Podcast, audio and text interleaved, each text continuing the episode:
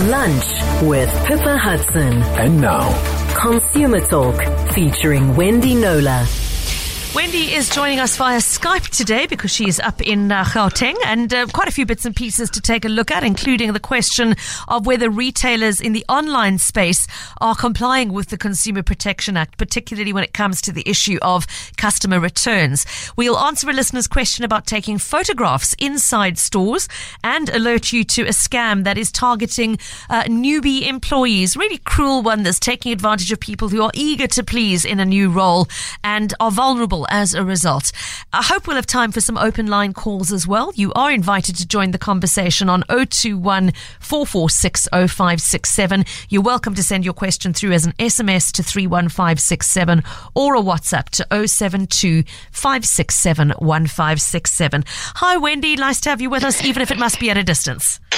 Hello, Pippa. Good to be with you. I'm just chuckling looking at my my Twitter feed. I, I uh, tweeted earlier um, a, a, press release I got from the post office. Uh, the SA post office has suspended its mail service to Russia. The U- the Ukraine should be just Ukraine and Belarus and the answers, the responses from people are hilarious. SA finally imposes crushing sanctions on Russia. Do we have a postal service? I thought they've suspended them to all the towns in South Africa. you just go and have a look. It's hilarious. Not what the post office had in mind, but there you go. Um, so. okay. Um, yeah, a little uh, birdie uh, told me a lot of their vehicles aren't operating today either because apparently um, mm. some unpaid Avis accounts in the mix there as well. So oh, whether gosh. they could have actually delivered delivered post to Russia, Belarus, and, the, and Ukraine is another matter entirely. There's a very, very long list of, of countries there included in that press release, um, to which they do still um, which they do still service send mail to. But um, yeah, okay. so uh, yeah, I, I, didn't intend for that to to provoke um, comedic responses, but um, I suppose you can understand it. Um, anyone who's ever tried to post anything of late and, or and get we, something, we need to find our reasons to smile where we can find them, Wendy. So we'll take it. exactly. Okay. okay. Right. So today we're looking at a few things, as you said, and the first uh, one was um, prompted, I must say, by personal experience. Okay. The question is, do you look at a company's terms and conditions before you make payment? And the answer is yes, of course you should. You really, really should, especially when you're buying online. But I have to admit that I don't always take my own advice on this uh, by wading through all the T's and C's, especially when I'm dealing with a major established brand. But clearly you have to because it is astounding, really, how many companies have devised terms and conditions which don't actually comply with the most fundamental provisions of the Consumer Protection Act, mm. CPA, and the Electronic Communications and Transactions Act, the ECTA. Um, and they include things such as um, the ECTA's cooling off period for online purchases. And this is the advantage that you have um, when you buy online as opposed to in a store. I talk about this a lot, but people, mm. most people don't really get the distinction. So if you go into a store of your own will, you're not enticed into the store in any way, and you choose to buy something, um, you are expected to make sure that it's it suits you that you want it because legally they don't have to take it back at all if it's unless it's defective they may choose to but it's very unlikely that you'll actually get a refund you'll get a credit note or or um, uh, exchange. But when you buy something online, the Electronic Communications and Transactions Act Section 44, to be specific, says a consumer is entitled to cancel without reason, without penalty, any transaction and any related credit agreement for the supply of goods or services within seven days from the date of receipt of goods. The only charge that may be levied on the consumer is the direct cost of returning the goods. The consumer is entitled to a full refund of such payment within 30 days, in other words, a month of the date of cancellation. So, Uh, but you know this is flouted quite widely. I recently dealt with a case of an online company which said in its T's and C's that customers do not have the benefit of a cooling off period because payment is made via a third party payment no. platform. No I way. mean, yeah, absolutely.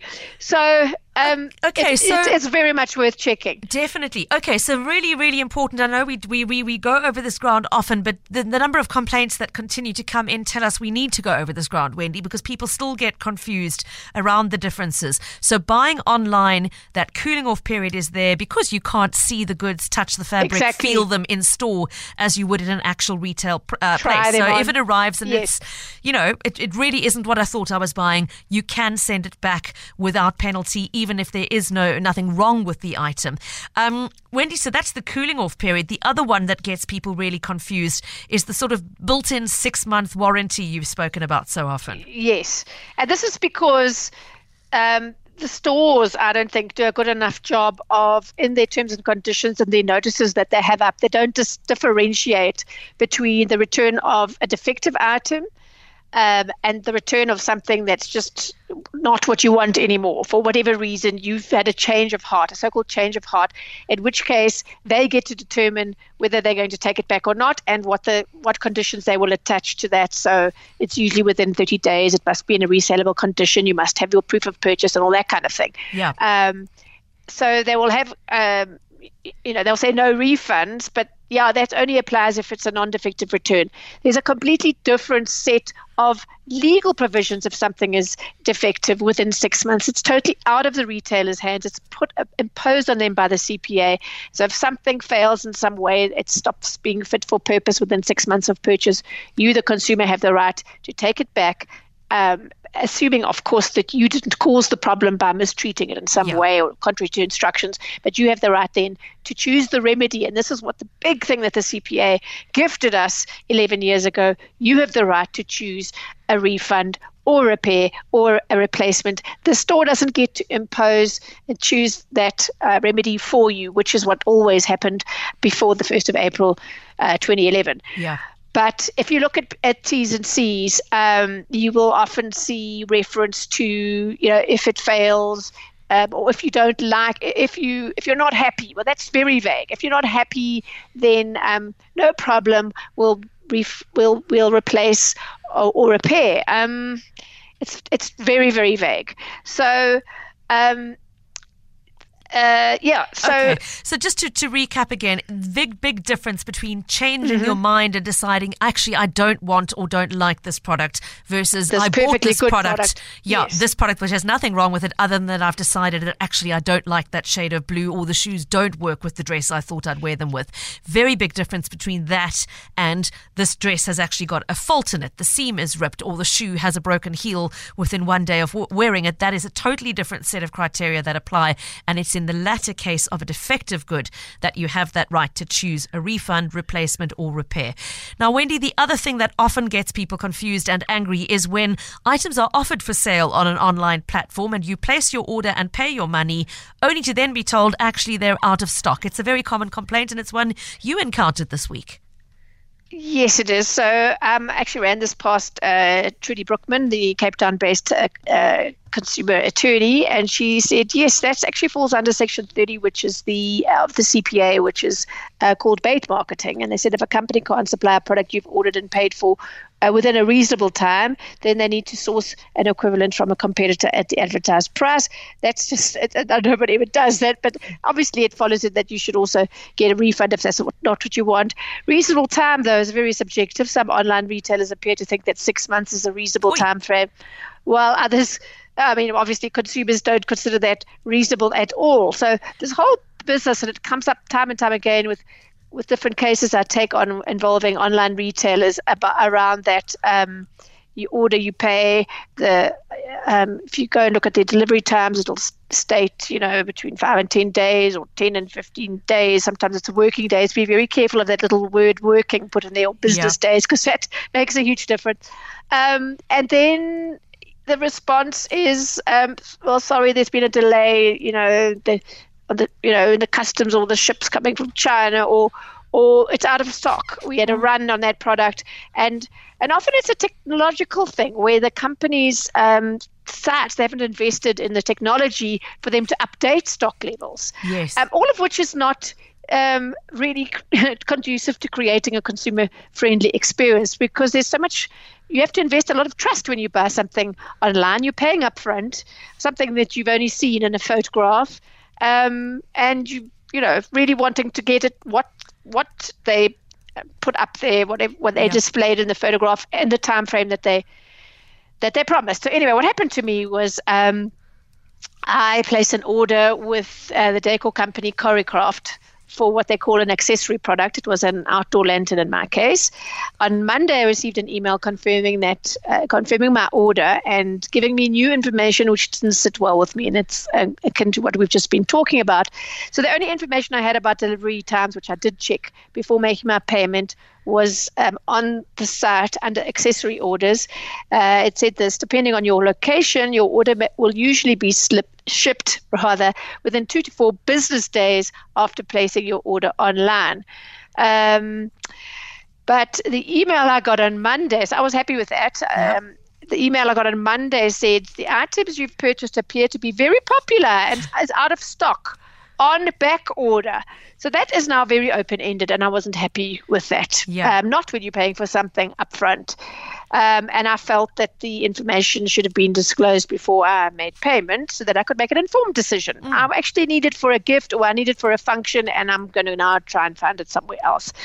Um, the other thing that irked was that I was informed by, that by clicking on the tab um, confirm order, I was accepting the company's terms and conditions. So you'd expect there to be a link in that email to their terms and conditions. That's best yeah. practice, but there was no such link. I had to go um, out of that out of email onto their website look for it, find it, and that's when I discovered that the returns policy of the company uh, appeared very, to me to be um, not compliant with uh, the ECTA, and that there was no cooling off period with respect to online orders, and and certainly with regard to if products were defective, there wasn't the six month. Um, you know, you get to return it for your choice of refund, replacement, or repair in there. So my personal experience then became a media query because obviously goes way beyond my little experience.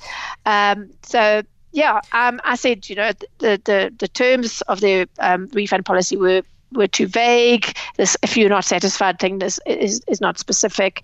There was no distinction made between change of heart returns and defective ones.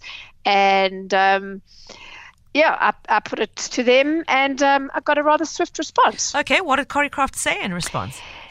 So, um, retail exec, exec Annabelle Bean Johnston, uh, first of all phoned and then emailed me. She was refreshingly candid, I thought um, about me saying that you know it was not on to tell me only after I'd ordered and paid that the product was out of stock. She said, "Yes, absolutely. Purchasing online takes a huge amount of trust, and no small part of that is knowing that you'll get what you pay for when you were promised to get it. Your experience of only being told after your payment was processed that the item was on back order is unacceptable, and is a result of our very manual website not updating the stock levels of your chosen item. We and I think that goes for a lot of online retailers. We are currently building a technically sound website that will display correct stock and price information, which will prevent this type of customer non experience. Uh, in the future. In the meantime, all items are manually removed from the website when they reach a minimal level in the warehouse to ensure that we don't sell out, as happened to you. I'm investing why your lantern had not been removed, but suspect our flash sale on couches drove accessory sales beyond expectation, and the lantern stock out fell through the cracks. And then she told me that my lantern will be delivered this week after all because they found some stock not in the warehouse but in one of their showrooms. So okay. I was very appreciative of that. Um, I'm aware it's news time. Shall we continue yes. afterwards or shall I just quickly? Well, you know what? We're almost through, almost done. So let's quickly okay. wrap up the rest of her let's response. quickly write. Okay. She said about the T's and C's, a link not being in the email. Um, she said, Thank you for pointing this out uh, that you can't just click through on the email to our T's and C's. Such a simple oversight on our part. I've already spoken to the marketing team to rectify this. And about the returns policy not being compliant with the Act, she said um, that they they started reviewing all the T's and C's two years ago pulling, making sure they all were aligned on all the different platforms. But you said co- during with COVID, things got lost. We were just trying to keep our business afloat and our staff employed. At the start of this year, we started the ball rolling on, on, on compliance. We've done, and um, our next step is to make sure that everything is compliant, um, and not only that, in easy to understand language, and as well as not just legally compliant, but reflecting the generosity of spirit that we espouse. So all in all, I thought that was I was very glad that I brought it up.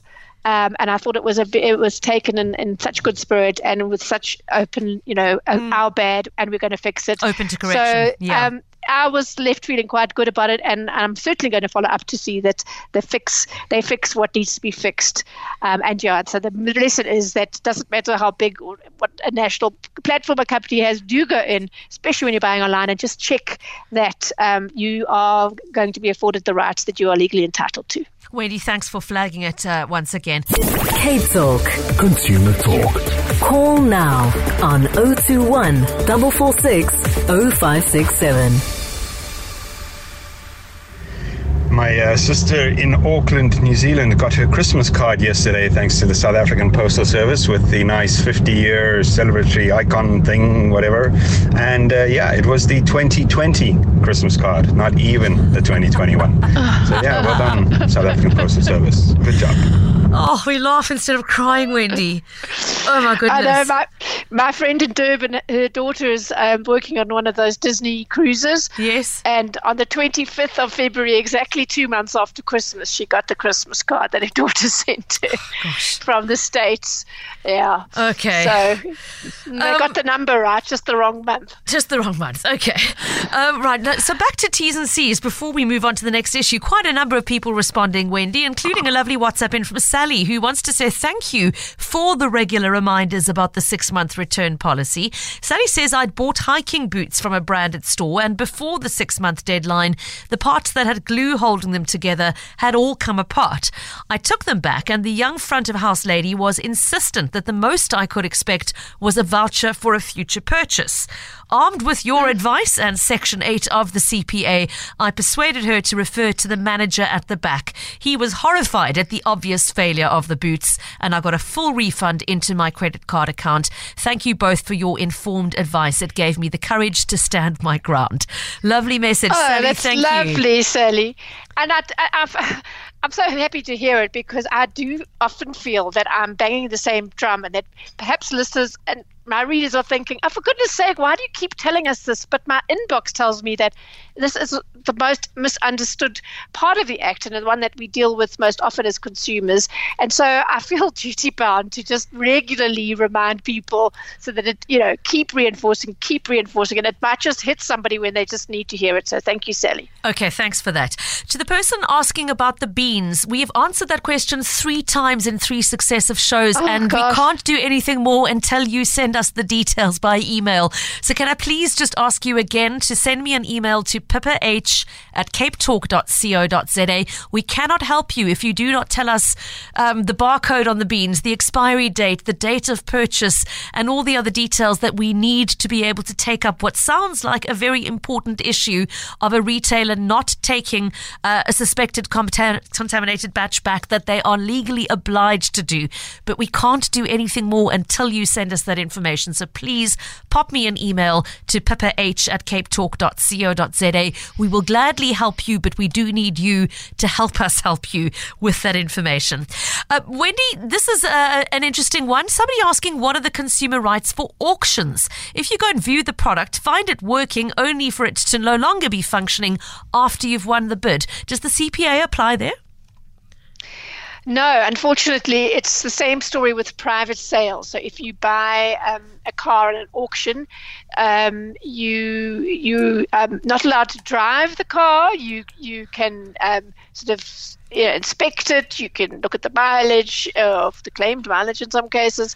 Um, uh, you can take its details down and um, get hold of the manufacturer concerned and ask for its history as much as they can tell you. They won't be able to tell you if it's been in a, a, crash, but they can tell you if the services were kept up and that sort of thing. And that's about as much protection as you can give yourself um, because um, this, the Consumer Protection Act um, clearly states that um, it it uh, there it doesn't come the CPA's six months warranty doesn't apply as and it doesn't apply if you buy a car privately either. It needs to be from a company, from a dealership.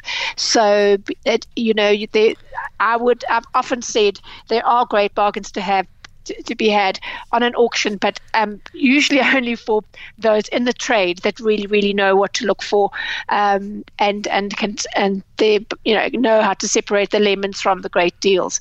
Um, for some uh, ordinary people without that um, specialist um, insider knowledge, I wouldn't recommend it. Okay, thanks for that. Right, um, we we staying with T's and C's of a different kind. Ernest is on the line from Durbanville. Ernest, I believe your question relates to T's and C's on a banking app or, or online banking. Good afternoon.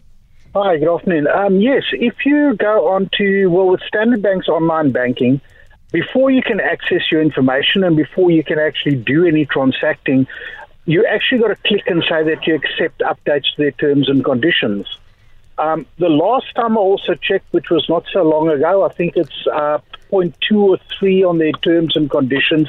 It actually states very clearly that if you actually utilize any of the electronic services, you know, which would mean, for example, drawing money from the auto bank, going uh, uh paying for your goods w- with your card, etc., that you automatically accept any updates to their terms and conditions. Now, I, I don't understand how that can work because they could change interest rates, they could change take things off your insurance policies and everything else. It's extremely vague, and I don't understand that it can actually be acceptable that even on internet banking that you need to click and say that you accept things in order for you to access their services that you have paid for before. Um, I'd like to hear what uh, Wendy's views are on that. Thanks. Thanks, Ernest. Thanks, Ernest. It is a bit of a tricky one. I'm actually sitting in the office of the Ombudsman for Banking Services right now, um, and uh, it's certainly something that I will raise with the Ombudsman. But um, certainly, if it, there was something um, in the in the change of the terms and conditions um, that uh, was deeply prejudicial to you as a customer um, and not in keeping with the banking code and various other things. Um, and you later complained, obviously, um, well, one would hope that um, the bank concern would be taken to task. What I would really like uh, for, me to investigate this, it would need to be um, a, a, an example of something that you were pretty much forced to accept by using the, the electronic services, um, a change to an existing uh, term and condition that um, you know was deeply prejudicial, that you were kind of you know strong armed into. I had no choice, kind of thing, and then I could investigate that. Um, but I understand totally, Ernest. Uh, that um, it kind of does get up your nose a bit when you feel that um, you you you don't really have a choice um, in accepting um, that you know allowing them giving them carte blanche to, to, to fiddle around with existing contracts. Um, mm. i totally get that. But it happens. For example the banks a few of them you, you you you would have an overdraft facility and you would only get charged interest or whatever if you used it but then suddenly oh if you just have the facility you, you get to pay a certain amount in a fee i remember that one getting up mm. uh, many um, bank customers' noses, and there have been many others. But it happens, and we're going to get to one a bit later with the cell phone companies. They all do it. Um, they all do it, and they blame you know, radically changing circumstances and other such things. Um, but yes, it's not very consumer friendly at all. Ernest, thank you for your call. While we're talking banking, just a, a, learn by somebody else's hard example in this case, Wendy. A WhatsApp in from somebody who says, My husband was advised to order a replacement card on the FNB app and was given the option of metal or plastic. He thought metal would be a better option since his plastic card had stopped working and saw that it was free if your eBucks level was three or higher, but didn't notice the cost. We now see on his bank statement it was 1,000 1,000 Rand. And yes, that is Gosh. not a typo, 1,000 Rand. He tried to cancel it, but FNB has refused to cancel the card. Um, so, yeah, okay. So re- there again, the importance of reading the T's and C's, even when you think um, it's a well-established brand and there's no need to. Sometimes it's it's at great cost to yourself not to do it, Wendy. Yes. You did mention the word free, though. Did that apply to the delivery of it only, not to the actual card itself? The wording is he saw that it was free if your eBucks level was three or higher. I'm not sure if they meant the, the card itself or the delivery. Yeah. Oh, perhaps, but perhaps this, he wasn't on that level. Uh, that's not what I'm guessing. That maybe he hadn't reached that level and didn't read further. Just for, just for the free. Yeah. Okay. Oh, yes. As we keep saying, very important to read the small print. But yikes, who would have thought it would be that expensive? So beware the high cost of the metal alternative, and Metal thank you um, uh, for for just flagging that for others to to to be alert to it. Okay, before we move on, we've got a terms and conditions related, I think, voice note that's come in. Let's take a listen. Hello, Pippa and Wendy. Um, I've got a quick question about purchasing heaters. Um, when you purchase a heater in store, you can see all the specification, the wattage, the power, etc., etc., but you don't actually know how effective it will be in your home until you take it home. So, what would the CPA say in that case if you buy a heater and then get home and it does not do the job effectively? This is Vicky. That is such an interesting case because I often have this. You know, somebody buys a blender and it doesn't, you know, um, deal with the little seeds that they're putting in their smoothie effectively, or yes, or an aircon, or something where you have a certain expectation of how it will work, um, and it doesn't fulfill that expectation. That wouldn't in itself be defective, unless I suppose the product was, you know, way out of spec of what you would normally expect of such a product. But the wattage and all those technical things that most of us kind of brush over because you know we don't, we just we're not too fussed with it. We're not very technically minded. Um, as long as those um, are met, so that the declaration on on on as I say wattage and whatever.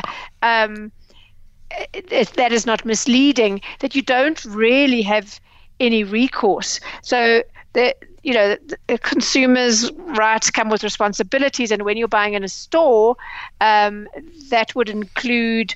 Um, making sure that the product would be fit for purpose. So engaging with the salespeople. If the salespeople mislead you, um, then you that would be a case of misselling. But certainly to do your own homework, both in store and just um, you know googling in terms of um, you know what what um, I've had it in the last few months with air conditions. Yeah. People, people saying in our various heat waves that you know the, the fan wasn't cooling enough or the aircon. Uh, You know, you know the capacity of your room. You know how high the ceilings are. You know where the sun hits and all those sort of things. The manufacturers can't know those things. So even though it's off-putting and takes a bit of time with such technical things, um, specifically around heating, cooling, blending, um, we need to do our, our own homework because unless you're buying it online, and even then, it needs to be in a resaleable condition if it's just a change of heart, right? And so you're Yeah. not really going to be subject to, you know, the, the cooling off period is not going to work for you. So all I can say in a very long-winded way, sorry, is that um, unless it's actually defective or there's been some misstatement about its capability, um, we, you you wouldn't have it wouldn't be classed as defective, and you wouldn't have um, automatic recourse, Okay. legal recourse. The next question I think would be a different answer though. This is somebody who says I bought a dress last week from Superbalist, so an online platform, and after the first wash, the stitching holding the straps is coming loose. Can I return it? Yes, definitely, and I'd be very surprised if they um, if there was any pushback. Um, I would just say um, that uh, please do take a photograph Yeah. of the product. I had a case um, just in the last week where somebody returned a pair of shoes. They were not defective, but um, she just didn't they didn't right or something. And when uh, that the um, refund was denied because the shoes were worn and dirty. So somewhere along the line that happened, and she didn't have a photograph of the condition. She sent them back in to prove it. So whenever you send something back, whether it's defective or change of heart, do just take a photograph of the issue or of the complete product, um, so that you have some uh, record yourself of of how they left your hands. Gulp, I just handed over my Superbalist box yesterday and I didn't do that, Oh. Wendy.